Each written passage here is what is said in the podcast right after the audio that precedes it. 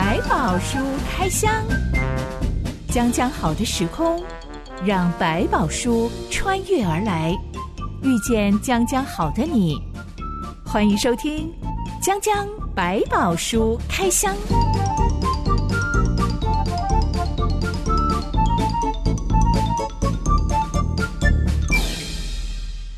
百宝书里有白宝，让哲心和下板哥为你开箱来挖宝。Hello，我是哲心，我是下板哥。哲心，我小的时候，每当妈妈答应我的事情没有做到，我都会很生气。嗯、哇！我们是大概小时候习惯的，做不到是一大堆，反正也就习惯；做得到比较开心，但是做不到就反正每次都这样。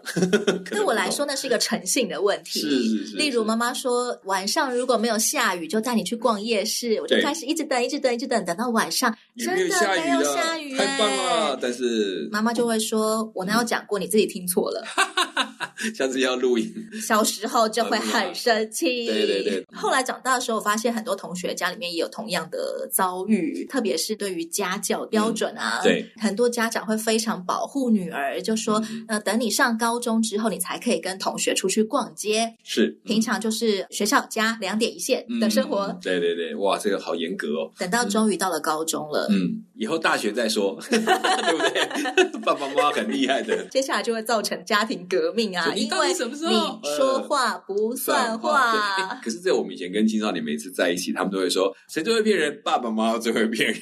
”那我觉得这个也很有趣。大人可能都是有保护的理由，我就所以哎呀，忘记说，其实，在每一个阶段，我答应自己，很容易自己会忘掉，甚至就用各种的理由跟情况说：“哎呀，因为情况变了，因为怎么样，所以我们必须做调整。”大人是最会转弯的一群人。我宁可大人好好的跟我讲说：“嗯、呃，因为妈妈现在身体好累哦。”我现在发懒，嗯，所以我们可不可以改天再去？是，我今天不想出门了。我宁可他好好的告诉我，而不是敷衍我说你听错了，我才没有讲。对，就好像当小孩子没有记忆一样那种概念，对 耍我。对对，并不是不能接受事情好像改变了，而是在那个时刻里面，我需要是你很清楚告诉，对，我答应过你，但是很抱歉，我现在做不到，是因为等等等的原因。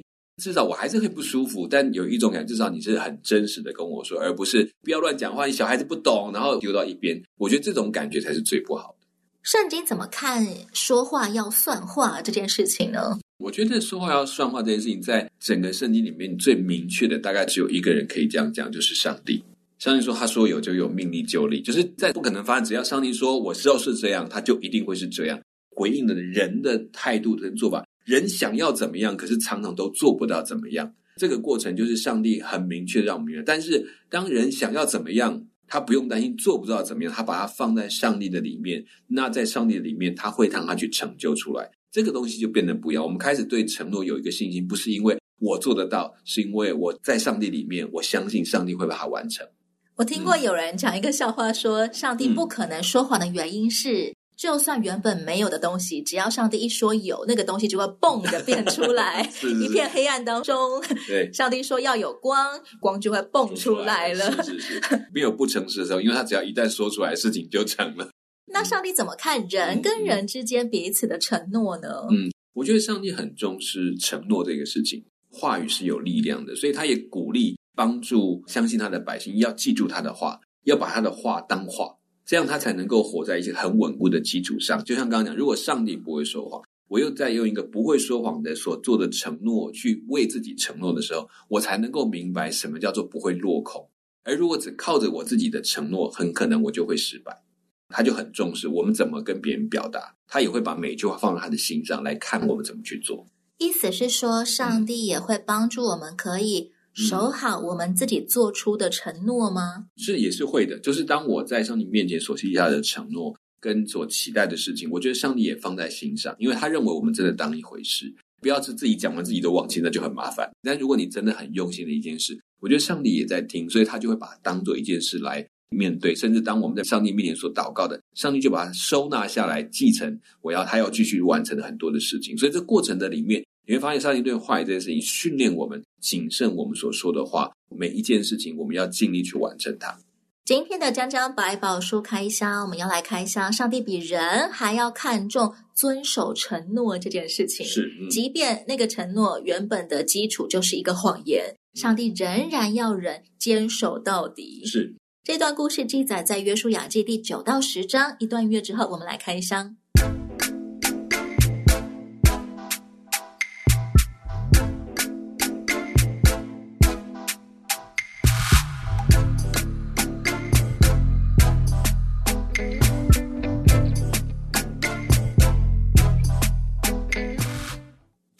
南地基遍大臣的西魏人，假装成非迦南地人，假装成从很远很远的地方来的人，成功骗到了以色列人的和平条约。是，圣经却说以色列人受了他们些食物，并没有求问耶和华。哎，受了些食物就等同于签订条约了吗？嗯，它其实就是一个交换的条件，接纳你的礼物。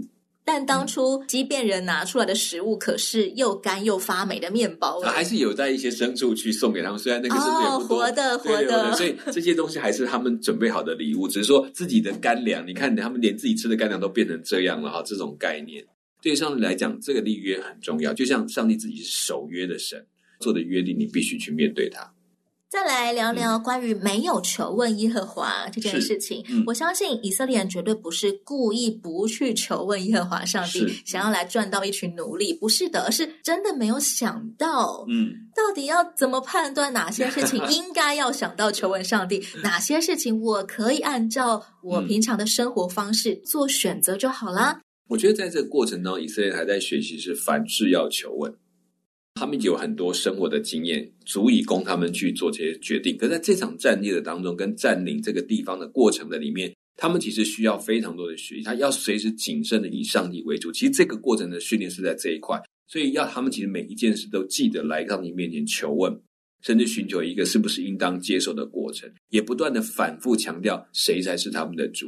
在这里面，当他们打完这场仗之后，稍微然后都按照这个。上帝讲的话去做完了，觉得哇，我们终于都有很顺服了。我们是很棒的一群被选上来的百姓，我们都听话了。所以在这个时候，突然出现另外一个骄傲出来，说：“哎，你看他那么可怜，我们就可怜他一下，我们做一点好事，也可以让上帝的名得荣耀，多好。”从爱城的时候，我们就发现约书亚没有求问上帝。嗯现在到了基遍城来求和的世界，嗯、还是没有求问上帝，嗯、是不是求问上帝这个行动不是他们以前旷野四十年的功课啊？嗯，我觉得也有那个功课，只是过去都是由摩西，摩西主动去做这件事情，然后大家就等摩西来宣布就够了，所以他们也可能也忽略了一件事。现在到了约书亚，是不是开始也学习到这个部分？还是他也忙于事物之间，就忘了去做这些该做的事情？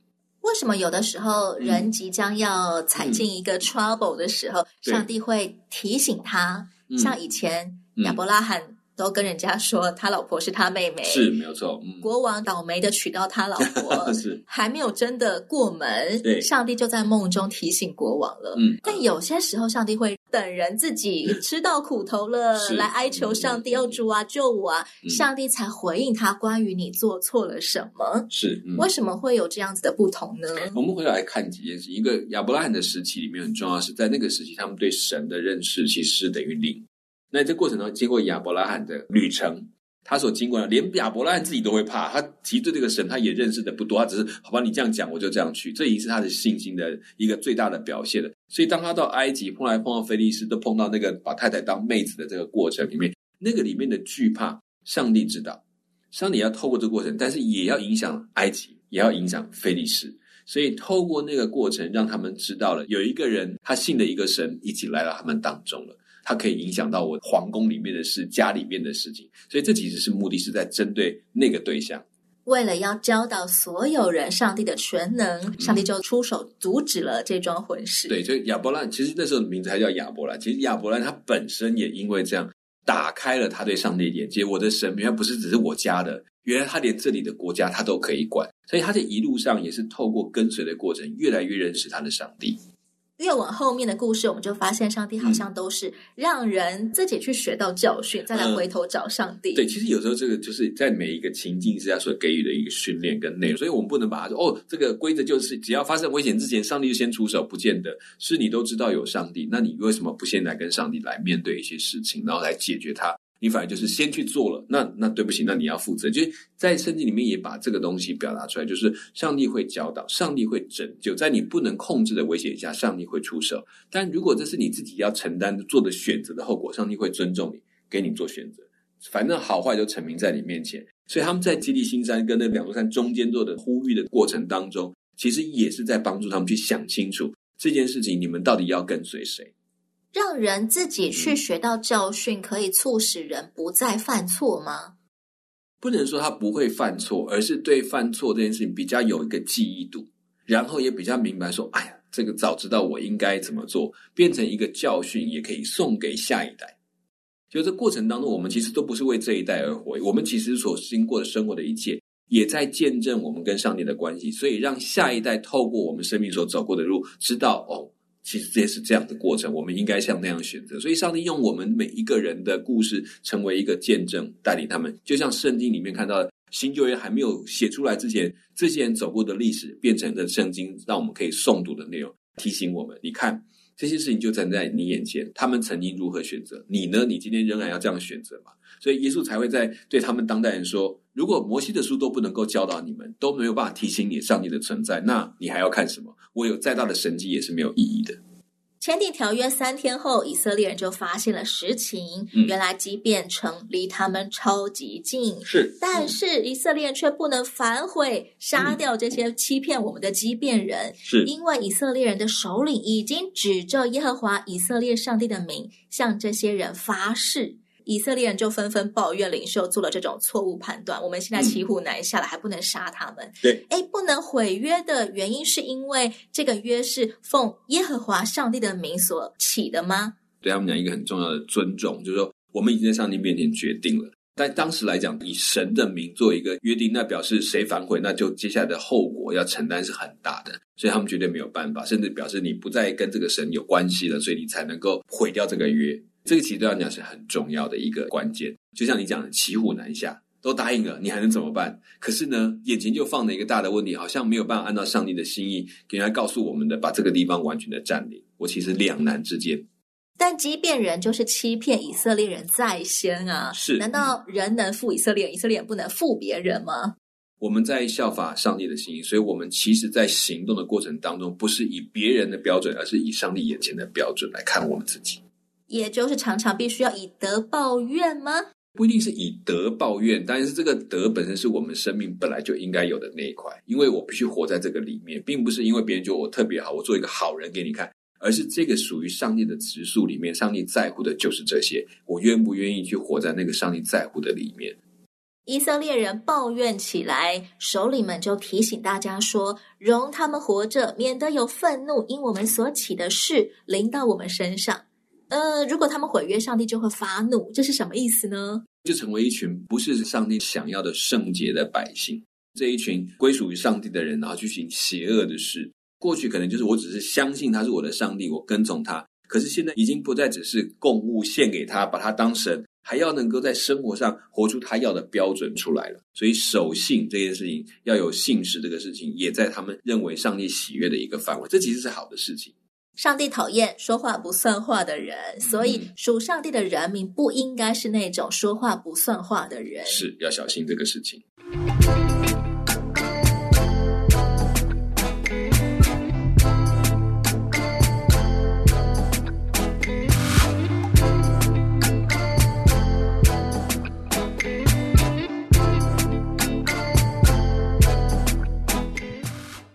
们讲到婚约是非常郑重的誓约。是，嗯、如果今天我指着耶和华上帝的名立了一个婚约，但结果我结完婚之后才发现，原来我老公前科累累，这些他都没有告诉我，他向我隐瞒了。嗯、是，这个时候我就会深深的觉得我被骗婚了，怎么可以这样呢？可是当初这个婚约又是指着上帝的名。累的，那我该怎么办？我很吃亏。对，没有错，是很吃亏。不过回头来看，就是说，在这个约上面，当然还要看另外一方他的反应是怎么样。也许他有很多的问题，不管是精神上或者是生命的缺陷，使他变成这样。但如果当他回头来跟你在谈这件事情，你自己心里也在祷告，我是不是可以让这个过程回到我守约的那个角色？我只是站这个角色上，那他有他的亏负，但我没有。那我可不可以继续的坚持下去？这就变得要谈的，就说不能够我马上坏了说啊，不管了，你就是当基督徒，你就要给我守下去。不能你骗我，所以我要跟你离婚吗？我觉得在社会上来讲，OK，没有问题，这个你一点这样决定都没有什么错。可是，在上帝的面前，你在保护的不是只有在我跟他的关系，你还在保护一个你跟上帝的关系。当从这个角度来思考，你才会在学习说，如果这个当中，上帝透过我，使这个人也因为这个见证改变了。或者也见证了，我看这个约是上帝的约，而你看它不是上帝的约，之间的落差是什么？那时候中间的谈的空间，哦，原来他根本就不把它当这一回事，或者是他是，但他还没有做得很好，他很想可不可以再给他机会？那你可以祷告，可以决定是不是从上帝支取力量，我保护我跟我上帝的关系，比这一切更重要。我听过一对基督徒夫妻他们的见证，嗯，他们在信主之前原本是正在谈离婚的，而且是撕破脸的那种要谈离婚，嗯，理由只是因为他们结了婚之后才发现。个性差异太大，是做事方式、嗯、价值观、嗯、思考方式都天差地别。对，太太是一个非常个性果断、做事利落的人。嗯哼，先生是一个个性比较温和、很懂得怎么跟人相处的人。嗯哼，太太的薪水比先生多非常非常多，因为他的个性的方式很适合在商场上面。高来高去啊，对，就是很理解，然后也很果断嘛。这个 这个领导者的特质是，他就会觉得这个先生根本就是猪队友，优柔寡断，这个老是在扯后腿的。我连照顾小孩都比他快手快脚，他到底会什么呢？利落的很。嗯、这个时候有朋友同时跟这一对夫妻传福音，嗯嗯，太太就觉得哦很好，我又多认识了一位神，这位神一定会支持我的看法，我要休了我先生。是。他就认真的祷告，主啊，如果你是真的，那你就显明给我看，证明我要跟他离婚。这样、哦、OK，就是这样，决定是对的，是聪明的，你要支持我这样子。结果有一天，她开车载着老公跟小孩，嗯、一向都是她开车，因为她开车又快又稳，是前所未有的发生车祸，而且是她追撞前面四台车。嗯哼，当她前面那台车停下来，抱出一个婴儿的时候，她当场就吓傻了。嗯，她说那不是赔偿的问题。如果人家的婴儿怎么办的话，对对对，我这辈子赔不起，我都过不去，我再也不会放过我自己。对，对，所以在那一刻，他只能够呼喊“猪啊，猪啊，猪啊”，嗯嗯，已经吓坏了，整个都呆了。没想到他的先生就从副驾下去，关心每一台车的人有没有怎么样，嗯、大家都没事，很好，检查车损，嗯、然后就打电话叫道路救援。嗯嗯嗯，一切的事情就是慢慢的，但是稳定的进行。嗯。在他吓到目瞪口呆的时候，他听见上帝给他的回应。嗯，上帝跟他说：“这个人是我要你去依靠的。”嗯嗯，他当场就大哭。他这辈子从来没有依靠过任何人，因为他就是全公司的他都可以，对，什么事他都可以做得来。嗯、他说：“所有做过的工作，老板都要敬他三分，嗯、因为他是最会赚钱的那个人。”嗯，对，讲话最大声了，帮公司赚进好多好多钱啊，又果断。他说他完全没有想过，这个上帝跟他以为的神明是不一样的，是不是他要来附和我的意思？对，我找到，哎，我帮你这个神哦，这样子，我要来跟随他，我要来信靠他，以他的意思为我的人生抉择。嗯哼，因此他们现在就是，嗯，也算是白头偕老吧，小孩都已经出社会了。嗯哼，我觉得那个其实是一个很大的生活的挑战，就是说，当我们觉得只有这样是好的时候，其实上帝把一个我们没有看过的。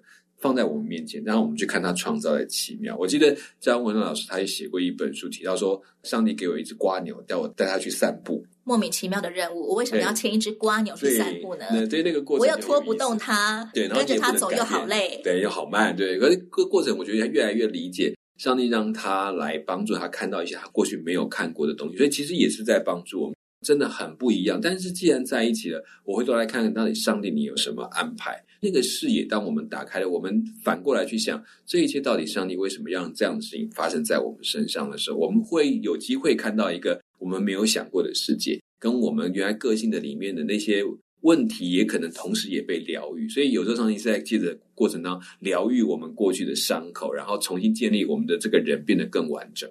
我也听过教会的一个弟兄，他中年。嗯跳槽到了别的公司，是照理来说，因为是别的公司挖角他，对，他应该要得到更高的薪水。嗯哼，但当他要去面试新工作的时候，他先跟上帝祷告，嗯、祷告来祷告去，他觉得有一个感动是不要提薪水的事情。哦，很特别。嗯，结果到了新公司，新公司给他的薪水竟然比前公司还要低。哇！这是一个马上就失望了，非常奇怪的事情。奇怪了，对对对。但是他完全没有任何的怨言，他觉得，嗯，嗯，上帝给我什么样子的路，嗯、我所有的薪水都是上帝给我的，嗯嗯，不是老板给我的，他就慢慢的做下去。又过了三四年。老板有一天不晓得为什么忽然间发现，哈，我给你这么低的薪水吗？对，怎么可以呢？嗯、你这么优秀，而且 这些年来你怎么都默默的，你怎么都没有跟我讲呢？嗯、一口气帮他加了好多好多的薪水。嗯、他说，如果当初他一来就被赋予这么高的薪水的话，那么这间公司所有人一定都会不服他。对。但因为过了，一个对象来对付这样子，就因为过了三四年了，嗯，老板对他也心服口服，而其他所有的同仁也对他心服口服，是，所以对于他被赋予了升官加薪这样子的决定，所有的人众望所归，反而是拍 拍手，太好了，终于，他终于拿到他该拿的。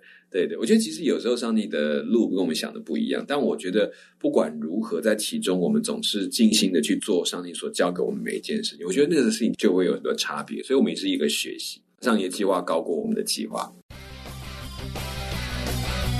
飞扬的青春，若加上强壮的翅膀，将可助你飞得更高更远。这一刻，就让我们做你的翅膀，伴着你飞翔，陪在你身旁。欢迎你继续收听《江江百宝书开箱》。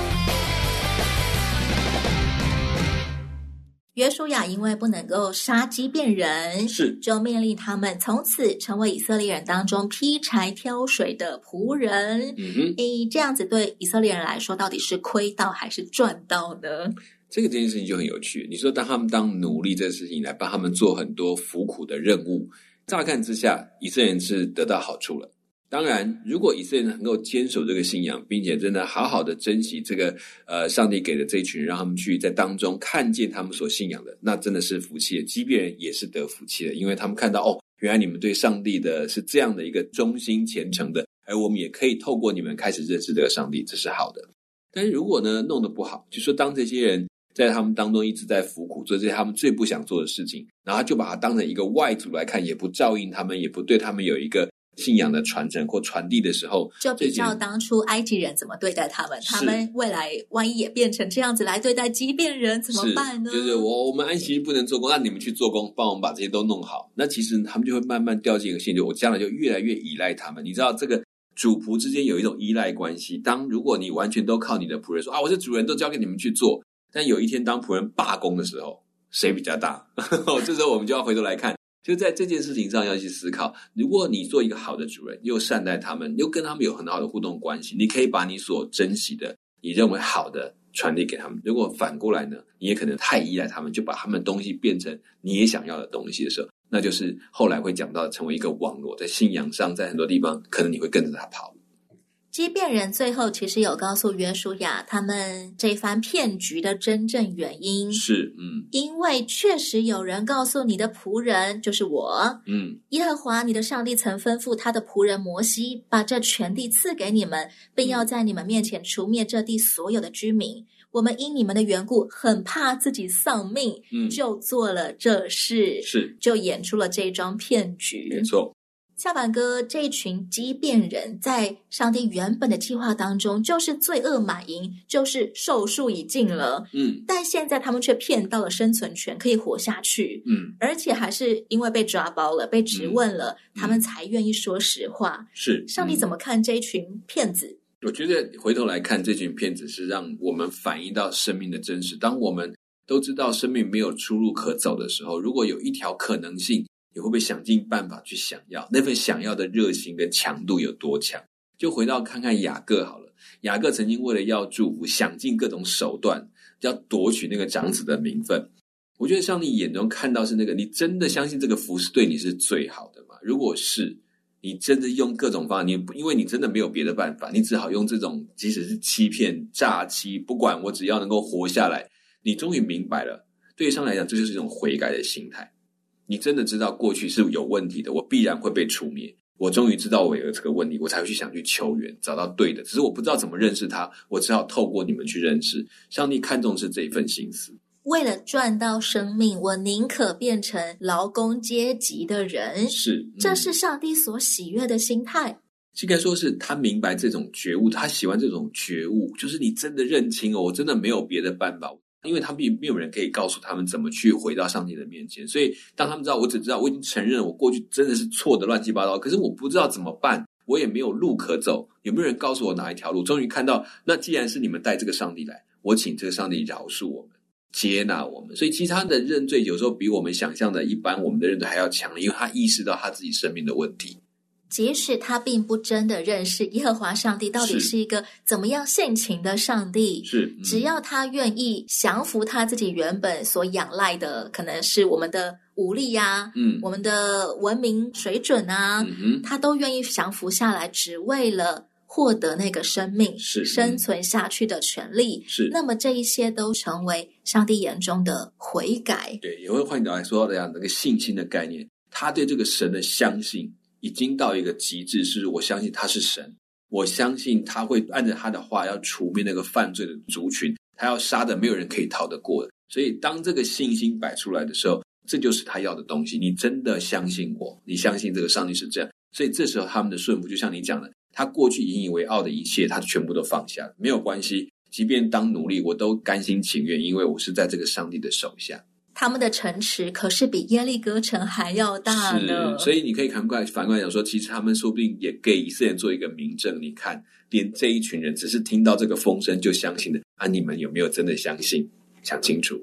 嗯，从此以后，即便人就跟以色列人生活在一起了。嗯，久而久之，会不会演变成另外一种危机？例如像是文化渗透啊，嗯、以色列人就被他们带坏呀、啊？是、嗯，会有这种可能吗？当然有可能，因为其实他的文明还是进步的，他的很多的一些很知识啊，或者一些艺术啊，或者一些包括偶像里面的一些文化的艺，可能也会带进来。比如说，哦，我们觉得你们这样拜会更好，因为当初我们拜那个神是这样拜的。哦，要是用这个东西，感觉更丰富，神明会更高兴。这种思考可能也会调回来到他们身上。那这个东西，但是也有互相，也会有一些人，甚至因为以色列人他们的表现，成为一个更有信心、坚定的一个跟随上帝的人。虽然他说我不能入会，但我愿意把他当我的神。我想这两方影响都会有。那牵涉到什么？牵涉到这些原本跟随这个上帝的人，这一群人他的生命表现是什么？他是不是这么真诚的，就是以上帝的道为他的道？如果是，那再强的文化也不影响他。但如果不是，这些东西就变成是，他很容易说，哇，看起来那个比较好，这个方法比较对，就追求一些去影响神的方法，而不是找一个跟随神的方法。